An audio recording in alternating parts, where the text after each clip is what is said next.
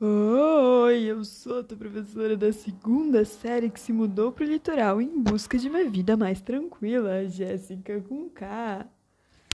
E eu sou o experimento químico na Feira de Ciências do Jardim da Infância, cujo qual não teve sucesso, a Jéssica com Y.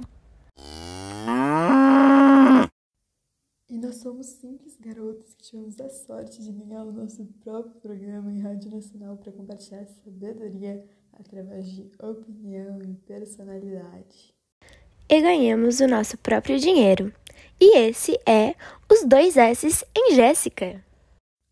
Lembrando que um dos S's é para sociologia e o outro S para sabedoria.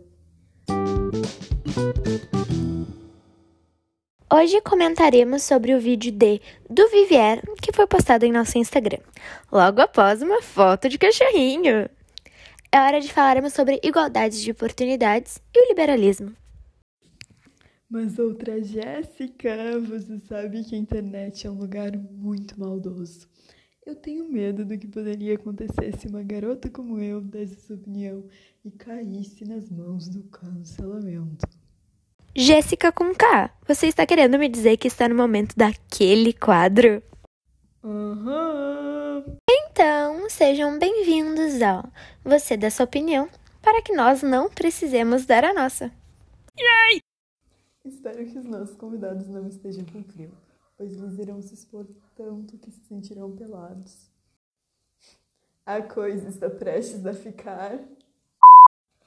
A nossa primeira convidada é linda, é uma modelo, ela se parece a linda evangelista, ela se chama Valentina. Olá, eu me chamo Valentina, sou de Porto Alegre e é um prazer estar aqui com vocês. Lembrando também que os ouvintes podem mandar sua opinião para o nosso número 97854321 e que o meu celular também está aberto para o a mais. Nossa linda Valentina, o que você acha sobre o liberalismo no Brasil atualmente? Bom, Jéssica, em minha opinião, ao decorrer dos anos, a essência do liberalismo foi distorcida. Na atualidade, temos um falso liberalismo Aqui no Brasil, muitas, muitas vezes o que hoje se discute como liberalismo ou quem se diz liberal está trazendo um discurso que gira mais em torno do capitalismo. Questões mais vinculadas a gerar riqueza, acumular dinheiro e tudo mais. Também muitos se dizem liberais, mas estão mais preocupados com a liberdade de carregar armas do que a mulher ter controle sobre o seu corpo. Isso não é ser liberal.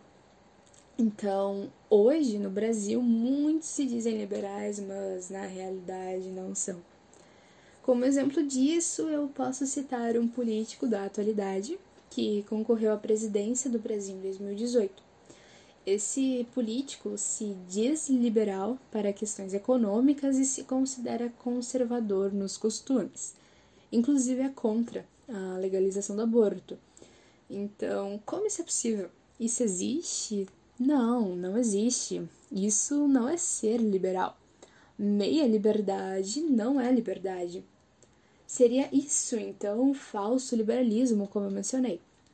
Um liberalismo distorcido, que muitas pessoas na contemporaneidade dizem apoiar. Vamos lembrar agora que o liberalismo surgiu para contestar diversas normas sociais que existiam na época, como a monarquia absolutista, o privilégio hereditário e etc. O liberalismo é uma doutrina, uma filosofia baseada na defesa da liberdade individual dos meios econômicos, político, religioso e intelectual. Desse modo, se alguém diz ser liberal em determinado ponto e em outro é conservador, isso nada mais é do que dizer que o Estado não vai se meter no mercado, mas vai se meter na liberdade individual. Um tanto quanto estranho, não? Fica aí a minha percepção sobre esse assunto. Mudando um pouco de foco agora, uma pergunta que recebo com frequência nos debates e que está vinculada a esse assunto é a de que se o liberalismo tem características da esquerda. Bom, sim, posso dizer que quem se diz liberal e acusa a esquerda, na verdade, não entende que, de certo modo, eles têm um cunho liberalista, pois o liberalismo social está presente em alguns partidos liberais que se situam à esquerda do centro em relação a questões econômicas, direitos democráticos e enfim. O liberalismo social crê que a liberdade individual requer um nível de justiça social para ser plena. Acredito que aí que aí teríamos mais igualdade de oportunidade entre as pessoas Talvez as ideias liberais podem ser a base para as transformações que o Brasil precisa. Mas isso falando do liberalismo de verdade, não desse falso liberalismo que temos hoje no Brasil. Para que assim o Brasil seja um país com maior liberdade e também mais igualdade de oportunidade entre as pessoas. Valentina a mais bonita. Sem medo do cancelamento. Me conte, se você pensa que demandar igualdade de oportunidades é atacar o liberalismo. Em minha opinião, não. Se estivermos falando do liberalismo social, um indivíduo terá igualdade de oportunidade, juntamente com a liberdade individual, o que eu acredito que é uma forma mais justa, socialmente falando mas saliento aqui novamente que isso se tratando do verdadeiro liberalismo e não do falso liberalismo que temos aqui no Brasil atualmente. Dando gancho pelo que a Valentina falou, eu gostaria de falar sobre um texto publicado no ILSP, o qual fala sobre a entrevista do Du Vivier, que postamos no Insta. O título é Defender igualdade de oportunidades é defender a maior desigualdade de todas, escrito pelo Marcelo Faria o qual mesmo escreve que as falas do Roberto Giannini são muitas das vezes bobagens e falácias, pois nunca teremos igualdade de oportunidade. Diz ele: as pessoas são naturalmente desiguais, umas sendo melhores que as outras em certos pontos, podendo ser mais inteligente naturalmente, melhor em B e C e outras em A e D. E também cita a diferenciação ao longo da vida, podendo ser estrutural, familiar, etc. Segundo ele, se você quer falar sobre liberalismo e igualdade, a única que se adapta às ideias liberais é a igualdade de autoridade. A respeito desse texto que eu citei do Marcelo Faria, eu gostaria de saber a opinião, para que eu não dê a minha, claro, da nossa convidada número 2. A nossa próxima convidada, se não falasse, seria uma pena. Pode entrar, Helena. Então, Jéssica, antes de falar sobre o texto, eu vou falar um pouquinho sobre o contexto histórico. O liberalismo econômico surgiu a partir das ideias dos iluministas europeus no século XVII e teve uma grande expansão durante a Revolução Industrial. Primeiramente, seu objetivo era contrapor a forma do governo reger, eles queriam que o Estado fosse o menos presente possível para a população poder ser livre. Mas então suas ideias foram evoluindo e seu argumento principal agora é que o Estado só deve intervir e ser responsável pela segurança e educação. E desta forma, o comércio é livre para tomar suas próprias decisões e criar suas próprias regras. Eu acho complicado que essa forma de organização, que preza tanto e fala tanto sobre liberdade, não se importar o suficiente com aqueles que ficam à margem da sociedade. Como que eles querem estabelecer uma competição em que aquele que ser melhor é considerado mais qualificado, considerado melhor, se as pessoas que estão competindo não têm a mesma qualificação? Na teoria, com o liberalismo, as pessoas finalmente poderiam ser livres, mas quem é que vai definir esse conceito de liberdade? No texto de Marcelo Faria, ele escreve sobre igualdade de autoridade, e pelas próprias palavras dele, consiste que o indivíduo não deve ser obrigado a se sujeitar a ninguém e que, se isso acontecesse, ele perderia sua liberdade. Mas até que ponto vai ser liberdade? Quais que são os limites? Quem que vai definir os limites de uma liberdade para outra? A base da minha fala são os conceitos liberalistas que defendem um Estado mínimo que proveria somente educação e segurança. O resto seria resolvido de forma individual, cada um por si. Se querem um sistema em que aquele que for melhor será mais sucedido, o mínimo que poderiam fazer é garantir que essa competição seja justa. Eu vou usar, por exemplo, o Enem. O direito de fazer a prova é oferecido a todos, mas o resultado não. Aqueles que tiveram acesso a uma educação melhor e uma vida com mais privilégios certamente terão mais condições de ter um resultado satisfatório comparado àqueles que estão marginalizados, seja por questão econômica, social ou racial. Então, na minha opinião, o que deveria ser oferecido é a equidade, se adaptar à situação daquela pessoa para assim oferecer aquilo que ela precisa. Não basta todos terem acesso a algo se não conseguirem aproveitar da mesma forma. Em um sistema em que prevalece a meritocracia, essa falta de condições se torna ainda mais evidente.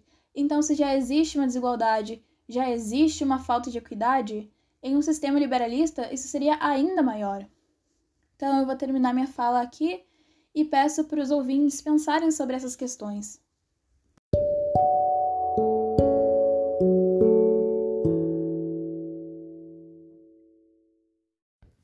O telefone tocou e é hora de ouvir a opinião das nossas ouvintes. A primeira delas, direto da Babilônia, me conta aqui o que você acha de tudo isso, Sônia. Olá, Jéssicas. Sobre a questão que vocês levantaram, acredito que, havendo oportunidades básicas iguais para todos, como, por exemplo, o acesso à mesma educação e mesmo os materiais como instrumento de aprendizado, as desigualdades diminuiriam, mas não desapareceriam. Além dessa questão do ensino, eu acho que a convivência e a criação, que variam conforme a localização, posição social e condições financeiras, influenciam no comportamento e na forma de pensar dos indivíduos, e tudo isso acaba afetando o desempenho da pessoa. Então, se a base de formação intelectual de um indivíduo, logo quando nasce, já é privilegiada, ao dispor de oportunidades iguais no ensino e na vida profissional, seu intelecto ainda o dará destaque de alguma forma. A nossa próxima ouvinte visualiza, contextualiza e depois disponibiliza. O que você achou de tudo isso, Lisa? Quero começar dizendo que achei muito interessante a postagem feita por vocês no Instagram. Sou leiga nesse assunto e tenho mais dificuldade nele. Vim aqui para aprender e confesso que estou gostando. Acho que a minha opinião vai de acordo com a da convidada Valentina. No Brasil, é muito defendida a questão do liberalismo, onde muitos políticos e pessoas de alto padrão na sociedade o defendem de modo controverso, criando assim a questão do falso liberalismo, que é muitas vezes citado no vídeo passado na última semana. Em vista do meu entendimento, ocorre um erro do que seria realmente o liberalismo. Então, se o Brasil quisesse uma igualdade de oportunidade, deveríamos começar a pôr em prática o verdadeiro liberalismo e não o que foi criado em cima dele. Na questão de herança, um dos maiores desequilíbrios para alcançar esse objetivo, o Brasil tem taxas menores quando comparados com a do Chile, por exemplo.